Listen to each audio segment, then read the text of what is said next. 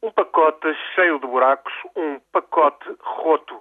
É este o pacote de emergência aprovado pelo Parlamento de Atenas. Amanhã ainda irão a voto, na especialidade, as medidas de austeridade e privatizações. Alterações por menor bem podem então alterar muito do previsto para arrecadar receitas e cortar despesas. Mas está feito. Qualquer coisa serve, até porque tudo será em vão. As medidas do pacote de Jorge Papandreou vão até 2015. Ora, se o governo socialista sobreviver até ao próximo ano, já irá, com muita sorte.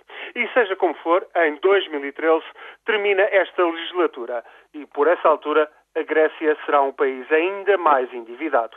A dívida está prestes a chegar aos 160% do produto interno bruto e vai continuar a subir. Não existe sequer qualquer garantia de que outro governo se venha a comprometer com as medidas votadas agora. Aliás, o pacote Papandreou é para estrangeiro ver. Com a aprovação do novo pacote, chegarão 12 mil milhões de euros do FMI e da União Europeia. É o suficiente para ir fazer pagamentos urgentes a credores e funcionários do Estado nos próximos dias.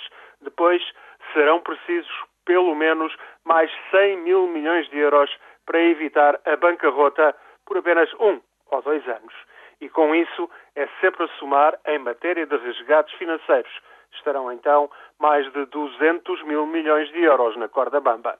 Na realidade, o que está em jogo é ganhar tempo para reestruturar a dívida da Grécia.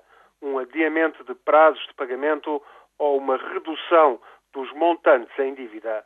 Uma reestruturação que, ao ser assumida, minimize os efeitos negativos da bancarrota de Atenas sobre o sistema financeiro europeu e internacional. Tudo o resto, mesmo este novo pacote aprovado hoje, é fogo de vista.